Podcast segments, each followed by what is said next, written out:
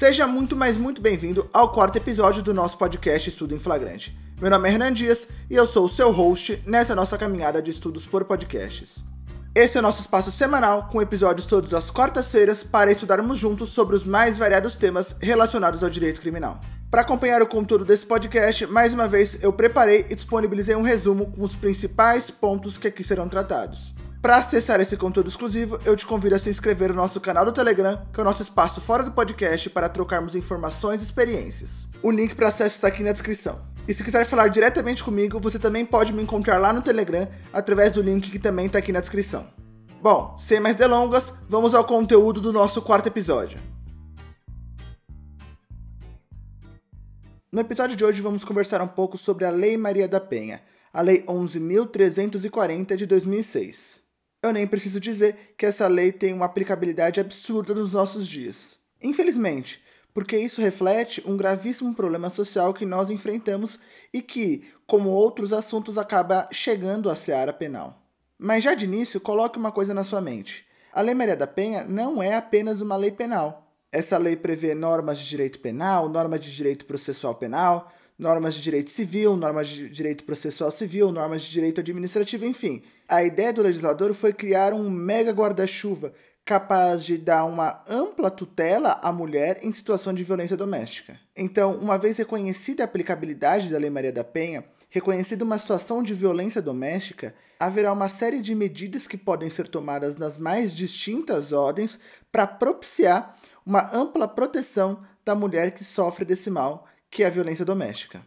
Então, por exemplo, o artigo 9, parágrafo 2 prevê que o juiz, quando verificar uma situação de violência doméstica, ele pode, para preservar a integridade física ou psicológica da mulher, determinar o acesso prioritário à remoção de uma mulher servidora pública, integrante da administração direta ou indireta.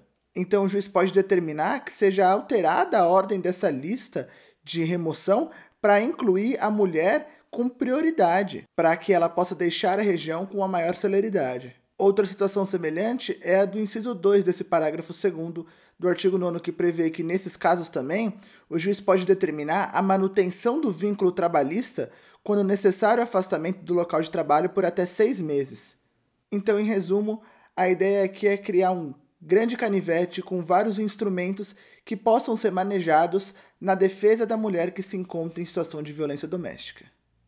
Mas para início de conversa, então, nós temos que entender quando que a Lei Maria da Penha vai ser aplicada, ou seja, quais são as condições de incidência da Lei Maria da Penha.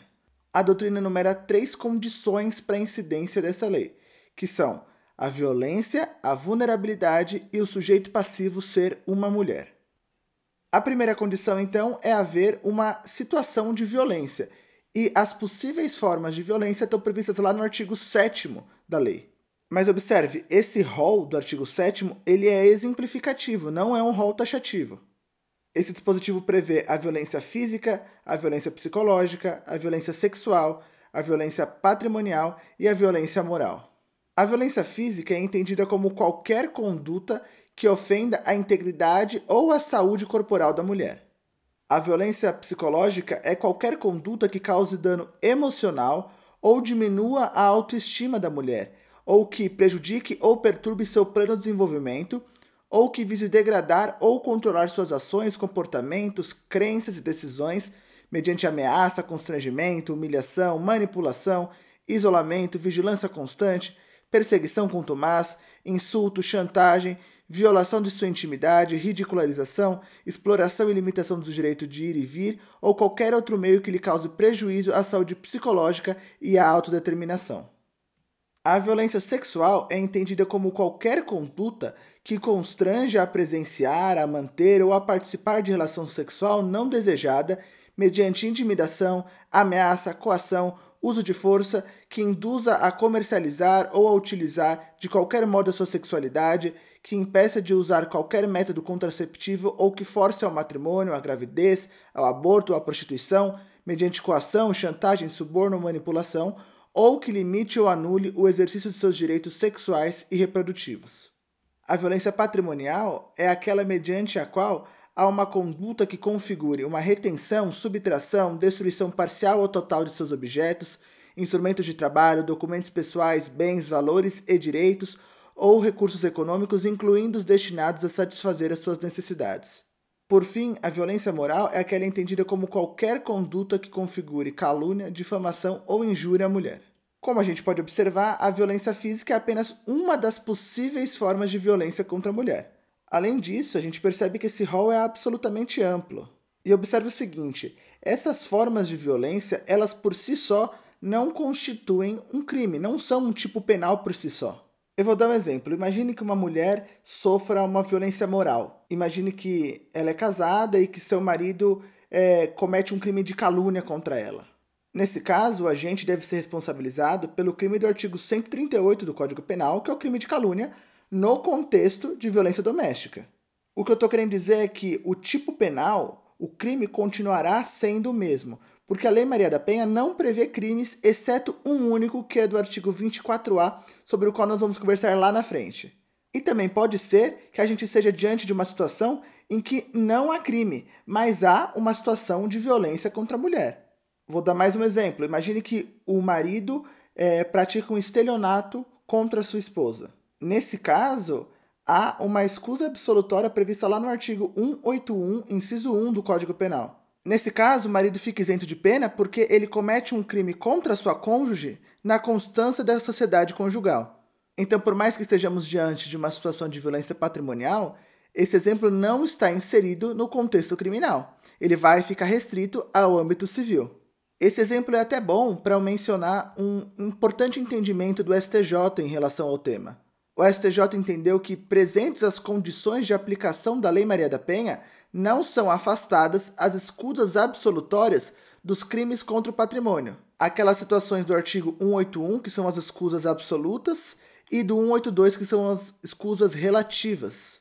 Então, essas disposições elas são perfeitamente aplicáveis, ainda que estejamos em uma situação de violência doméstica. Então, voltando ao exemplo, ainda que o marido cometa um estelionato contra a mulher, ele estará isento de pena. Eu vou separar e colocar lá no nosso grupo do Telegram o acórdão com esse entendimento, tá bom? Então, para quem quiser conferir, é só ir lá no nosso grupo do Telegram. Mas, para além disso, além de uma situação de violência, há a necessidade de se evidenciar uma situação de vulnerabilidade prevista lá no artigo 5 da lei. Esse dispositivo dispõe que, para efeitos dessa lei, configura violência doméstica e familiar contra a mulher qualquer ação ou omissão baseada no gênero que lhe cause morte, lesão, sofrimento físico, sexual ou psicológico e dano moral ou patrimonial. Daí em diante, a lei prevê nos incisos algumas circunstâncias nas quais se presume uma situação de vulnerabilidade em relação à mulher. Então, na hipótese do inciso 1, configurará a violência doméstica aquela ocorrida no âmbito da unidade doméstica, compreendida como o espaço de convívio permanente de pessoas com ou sem vínculo familiar, inclusive as esporadicamente agregadas.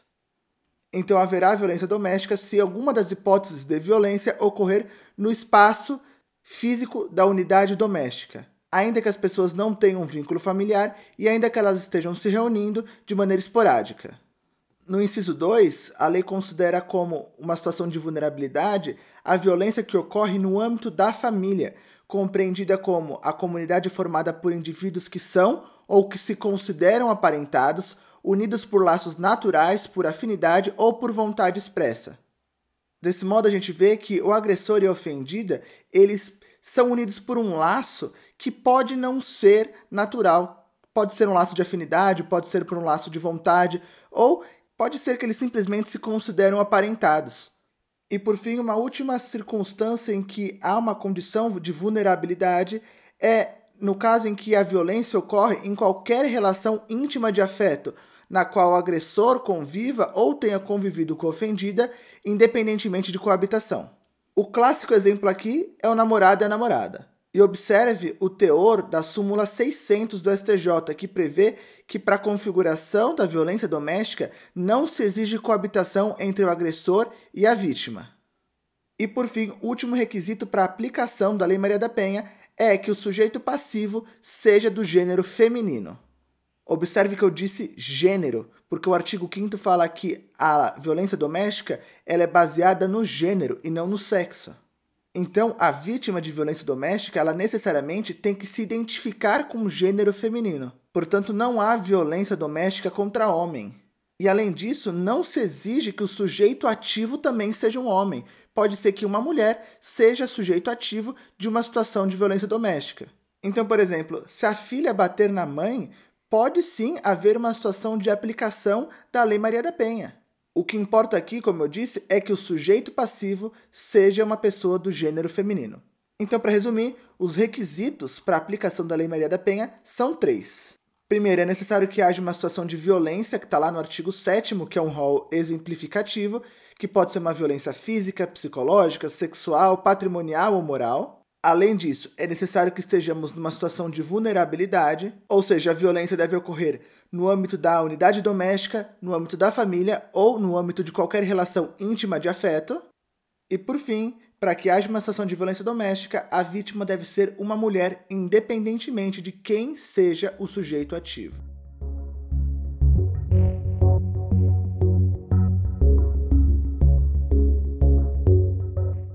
Eu iniciei dizendo que a Lei Maria da Penha funciona como um guarda-chuva que pretende a proteção ampla da mulher que se encontra em situação de violência doméstica.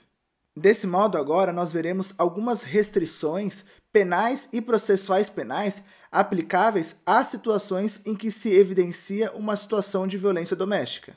Há outras previsões para a proteção da mulher no âmbito civil, no âmbito administrativo, no âmbito trabalhista. Mas como estudamos especificamente o direito criminal, nós vamos falar de algumas restrições penais e processuais penais aplicáveis nas hipóteses da Lei Maria da Penha. Bom, de pronto, eu gostaria de mencionar a previsão lá do artigo 14 da Lei Maria da Penha. Esse dispositivo prevê os juizados de violência doméstica e familiar contra a mulher, que possuem a competência para julgamento e execução das causas decorrentes das práticas de violência doméstica e familiar contra a mulher. Então, pela lei, nos casos em que houver violência doméstica, os casos devem ser julgados por uma vara especializada, que são os juizados de violência doméstica e familiar contra a mulher. Esse juizado ele tem competência híbrida. O próprio artigo 14 da Lei Maria da Penha prevê que esses órgãos possuem competência civil e criminal. O juizado de violência doméstica poderá inclusive ser competente para a propositura de ação de divórcio ou de união estável, por força do que prevê lá o artigo 14A da Lei Maria da Penha. Outra previsão muito interessante da Lei Maria da Penha está lá no artigo 41, que prevê que aos crimes praticados com violência doméstica e familiar contra a mulher, independentemente da pena prevista, não se aplica a Lei 9099 de 95. Nas entrelinhas, a lei está dizendo que nenhum crime praticado em situação de violência doméstica será de menor potencial ofensivo. Desse modo, não se admite composição civil, não se admite transação penal e não se admite suspensão condicional do processo. É isso que prevê a súmula 536 do STJ. Além disso, por força da súmula 588 do STJ, nas situações de violência doméstica não se admite a substituição da pena privativa de liberdade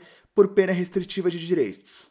Então, o único benefício penal que será admitido será a suspensão da pena prevista lá no artigo 77 do Código Penal. Isso, evidentemente, em tese, né? Se estiverem presentes os requisitos desse dispositivo. Então, guarde que, na hipótese de incidência da Lei Maria da Penha, não se admitirá composição civil, transação penal e suspensão condicional do processo. Além disso, não vai se admitir a pena restritiva de direitos. Por outro lado, se presentes os requisitos, pode ser que se admita a suspensão condicional da pena lá do artigo 77 do Código Penal. Dentro do contexto da violência doméstica, outra súmula importante do STJ é a súmula 589, que diz que é inaplicável o princípio da insignificância nos crimes ou contravenções penais praticados contra a mulher no âmbito das relações domésticas. Além disso, o artigo 17 da Lei Maria da Penha veda a aplicação de penas consistentes no pagamento de cestas básicas, prestação pecuniária ou multa isolada. A ideia aqui é não passar a impressão de que um crime praticado em situação de violência doméstica se resolve com o mero pagamento de alguma quantia. Então essas penas não são admitidas. Observe só que a lei fala em pagamento isolado de multa. Significa que se houver a aplicação de pena de multa e de pena privativa de liberdade, será admitido. O que não se pode é simplesmente aplicar a pena de multa afastando a pena privativa de liberdade. Então, por exemplo, imagine uma hipótese de furto, uma hipótese de um furto de pequeno valor, em que o agente seja primário, que seja a nítida hipótese de aplicação do parágrafo 2 é, do artigo 155 do Código Penal. Nesse caso, a lei admite que haja uma redução da pena ou aplicação somente de pena de multa. Se estivermos diante de uma situação de violência doméstica, não será admitida a aplicação de pena de multa isolada. O que se pode é haver uma redução de 1 a 2 terços, como se prevê lá no parágrafo 2 do artigo 155 do Código Penal. Tudo bem? Ficou claro isso? Uma outra informação relevante que muitas vezes é confundida por aquelas pessoas que não estão familiarizadas com a Lei Maria da Penha diz respeito à mudança de ação penal dos crimes. Muitas vezes as pessoas se confundem pensando que a Lei Maria da Penha acarreta a transformação de uma, um crime de ação penal privada ou de ação penal pública condicionada necessariamente em um crime de ação penal pública incondicionada. Mas isso não é verdade. Na verdade, a Lei Maria da Penha não muda nenhum tipo de ação penal. Então, ainda que seja um crime de ação penal privada, se se tratar de violência doméstica, o crime continuará sendo de ação penal privada. O exemplo mais clássico é o crime de ameaça, que é provavelmente um dos mais comuns que deve acontecer no âmbito da violência doméstica. Se trata de um crime de iniciativa pública condicionada à representação, que no âmbito da violência doméstica continua sendo de iniciativa pública condicionada à representação da vítima. A única exceção diz respeito ao artigo 41 da Lei Maria da Penha, sobre o qual conversamos agora há pouco, que afasta a Lei 9099 de 95. A Lei 9099 de 95, em seu artigo 88, prevê que os crimes de lesão corporal leve e lesão corporal culposa são de iniciativa pública condicionada à representação. Então, no momento em que a Lei Maria da Penha vem e diz que não se aplica a Lei 9099, automaticamente estaremos afastando essa previsão do artigo 88 dessa lei. De modo que a única hipótese em que a alteração do tipo penal de um crime cometido no âmbito da violência doméstica é nesses crimes de lesão corporal leve e lesão corporal culposa, que, no âmbito da violência doméstica, serão de iniciativa pública incondicionada. Mas, mais uma vez, não é a Lei Maria da Penha que, é, de maneira direta, altera esse tipo de ação penal ela na verdade faz de maneira indireta. Ela diz no seu artigo 41 que não se aplica a Lei 9099. E a Lei 9099 prevê que, nos casos de lesão corporal leve e culposa, o crime será de iniciativa pública condicionada. Então, afastando a lei, voltará à regra geral, segundo a qual se trata de crime de iniciativa pública incondicionada.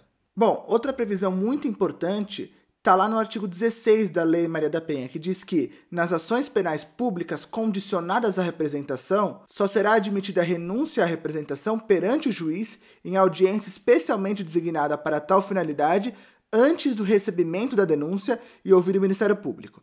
Vamos por parte nesse artigo. Primeiro que a lei fala em renúncia à representação.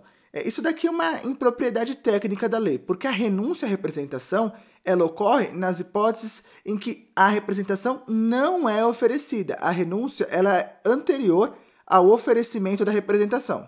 Depois do oferecimento da representação, o que pode ocorrer é a retratação. Então, onde está escrito renúncia à representação, leia-se retratação da representação, ok? E a regra geral é que a retratação somente poderá ocorrer enquanto não oferecida a renúncia. Aqui a regra é diferente. Poderá haver a retratação enquanto não recebida a denúncia.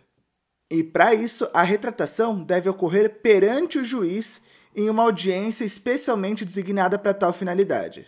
Então, basicamente, se houver a notícia de que a ofendida quer retratar a sua representação, o juiz deve marcar uma audiência para verificar a voluntariedade da mulher em se retratar.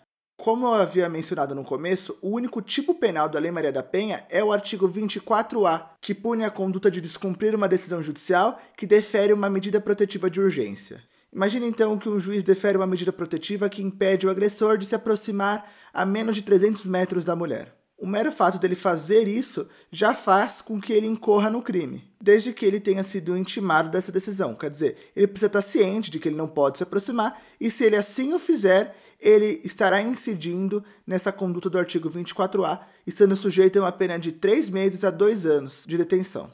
Além disso, o parágrafo 2 desse artigo 24A prevê que se trata de um crime inafiançável em sede policial.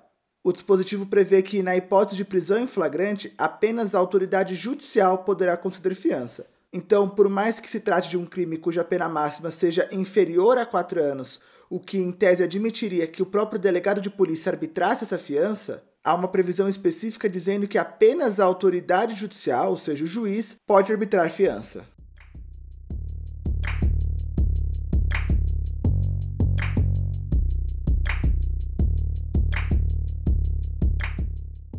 E para encerrar, é importante mencionar um entendimento muito importante proferido pelo STJ no julgamento do tema 983 sobre o regime dos recursos repetitivos. O STJ entendeu que nos casos de violência contra a mulher praticados no âmbito doméstico e familiar, é possível a fixação de valor mínimo indenizatório a título de dano moral, desde que haja pedido expresso da acusação ou da ofendida, ainda que não tenha especificado uma quantia, e, o mais importante, independentemente de instrução probatória. Ou seja, nos casos de violência doméstica, há um dano moral presumido. Não há necessidade de produção de prova que venha demonstrar que a conduta do agente é, de violência doméstica causou um dano moral na ofendida. Na verdade, esse dano é in re ipsa, ele é presumido, ele independe de demonstração. Mas para que isso seja possível, é necessário que haja um pedido expresso da acusação ou da ofendida, de modo a viabilizar o exercício do contraditório da ampla defesa em relação ao acusado.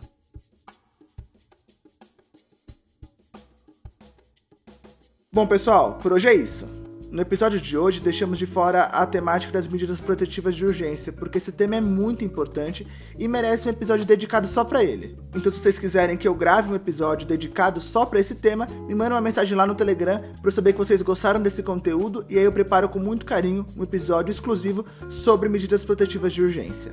Eu espero que você tenha gostado e que esse conteúdo tenha de alguma forma agregado valor a você. Se sim, eu peço que você nos siga no seu agregador de podcast favorito e que você compartilhe com algum amigo. Também não se esqueça de se inscrever no nosso canal do Telegram para ter acesso ao resumo escrito desse episódio. Se restou alguma dúvida ou se você quiser trocar uma ideia comigo, você também pode me encontrar lá no Telegram pelo link que está aqui na descrição. E não se esqueça que nós temos um encontro marcado aqui toda quarta-feira, tá certo? Por hoje é só e até a próxima semana.